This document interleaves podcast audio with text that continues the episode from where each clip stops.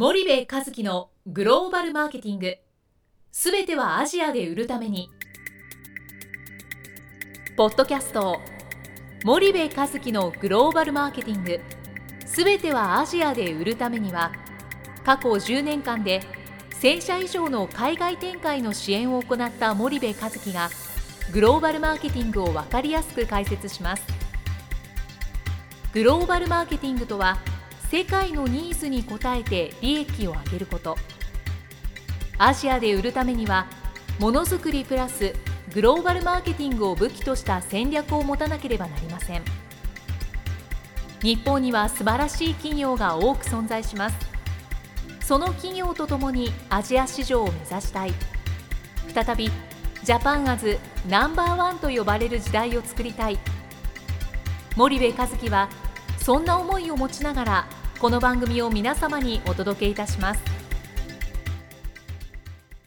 こんにちは、ナビゲーターの東忠夫です。こんにちは、森部和樹です。じゃあ森部さん、前回、まあ、時間の価値ということで、はい。まあ、いろいろお話しいただいたんですけども、はい。今回はうん。どういったお話を？今回はね、えーコミュニケーション、はい日本人のコミュニケーションについて、えーお話ししたいなはい、というふうに思います。コミュニケーションっていうのは結構幅広いと思うんですけど、うん。例えば具体的にどういったコミュニケーションのことを森部さんはうん。言われてるのか教えていただきたいんですが、えっとね、言語によるコミュニケーションではなくて、うん。その呼吸？はい。よくはあうんの呼吸とかさ、いはい。皆まで言わずともはい。理解し合えるとかっていう、であの僕たち日本人ってなんか感覚一緒じゃない？はい。あのあ多分彼はこう思ってるだろうなとか、あ多分これはもう嫌だろうなとか、はい。あ今のは社交辞令だろうなとかっていう、あの言葉にして言っていないにもかかわらず相手の真意をよ読みまくれるっていう、うん。それがすごく自然体の中ではい日々できてるじゃない、でこれって僕は人類としてはもう日本人は最も近代的なコミュニケーションツールを使う人類だなはい。だってあの言語以外の目に見えないもので空気を読むわけでしょ？それでコミュニケーションを取っていくわけだからあのすごく素晴らしいと。うん。でうん。日本人といると楽じゃない。はい。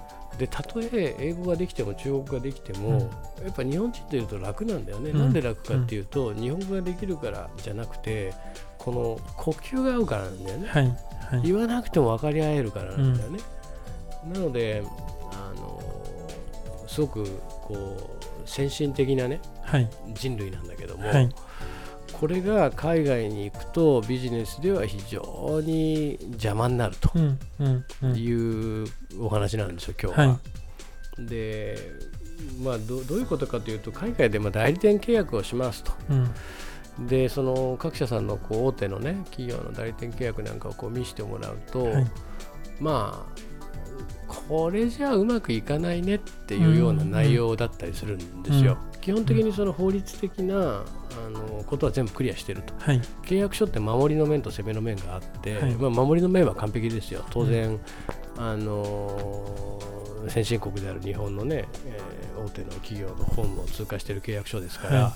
あの法的に、えー見たときには非常に素晴らしい契約書であると。うんうんじゃあ実際に売り上げを伸ばす上でえー本当にその国のことを分かった契約書になってるかっていうとなかなかそうじゃなかったりするし、はいはい。まあ、契約書じゃなくてもね代理店契約っていう、うん。 contract っていう中で言ってもねやっぱそこって、えーなかなかそうなってなくて、はい。どういうことかというともう代理店契約してるんだから目標数値ある程度決めたら、うん。もうあとは黙っててもやるでしょみたいな。うん。もうそんなん言わなくてもいいんじゃない、うん。とかね。うんあとその自分たちのあの現地のね、えー部下はい。に指示指揮を出す時もこんなことは言わなくてももう分かってるでしょ、うんうん。だからその指示系指示の内容が非常にこうざっくりしてたりとうんかね、うん。で日本だとそれはそうだよねえーまあ、こいつ部下ねこいつここまで言ったら分かるだろうと。うん。当然部下も分かるわけで、うん。まあ、上司は多分ここまでやってくれと思ってんだろうなと、よし分かった。やろう。言われなくてもやろうみたいな話でこう、うん。あうんの呼吸で進むんだけど海外に行くとなかなかそうはならないはい。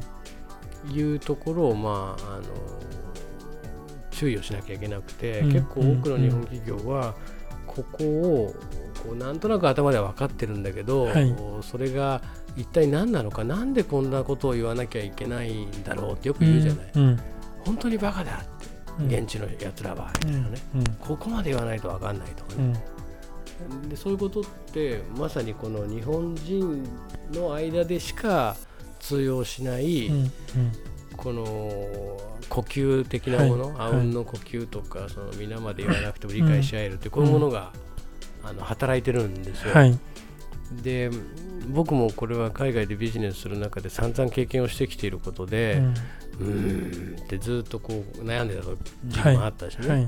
でもあの、まあ、そういう大きな違いがあるっていうことを今うん。思ってますと。うん。でそんな話をねこの間ね連載で書いてたらねはい。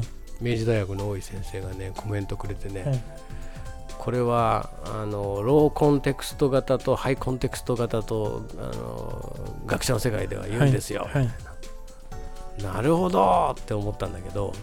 何がローコンテスト？あのローコンテクストっていうのはいわゆる言語依存型のコミュニケーションを取る人たちなんだはいよね、はいそれの代表格がアメリカとかドイツとうか、ん。まあオランダなんかまさにそうで、うん。基本的には言語ベース。はい。だから契約書にあること以外はないと一緒とか、はいはい。口に出さなかったらあのないと一緒うんみたいな、うんその言わなかったことで、えー存在していることはないんじゃない、はい基本的にね、はい。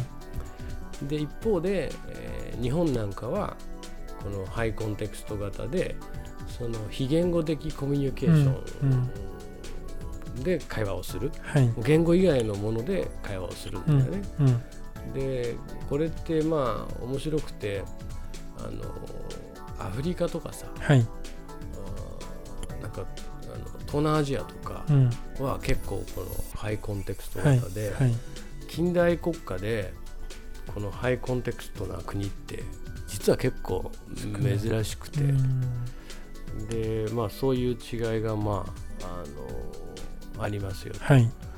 だからじゃあそのハイコンテクスト型のアフリカと日本と、うんお通じ合うかっていうとそれはそうでもないんだけどね、うん。日本は日本の社会の中でのハイコンテクストアフリカアフリカ社会の中でのコンテクストなので、だからまあ感性がこう豊かなのかもしれないですよね、うんもしかするとね、ただやっぱりグローバルビジネスをする上では言わないとダメだし書かないとダメ、うん。うん分かってくれてるっていうのは通用しない分かっていないっはい。ていうことは結構日々ビジネスをする上ですごく重要なのでう、ん。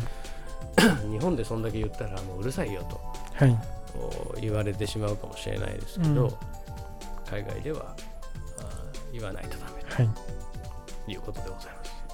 わかりました。はい、じゃあ森部さん今日はありがとうございました。はい、ありがとうございました。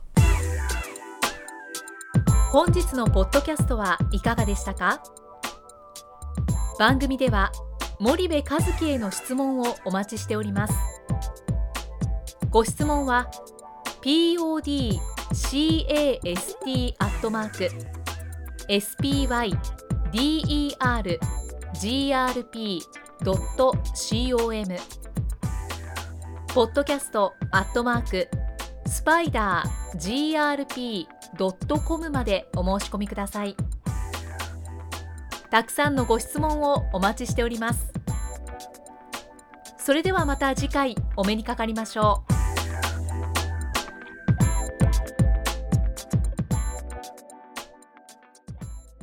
森部和樹のグローバルマーケティング。この番組はスパイダーグループの提供によりお送りしました。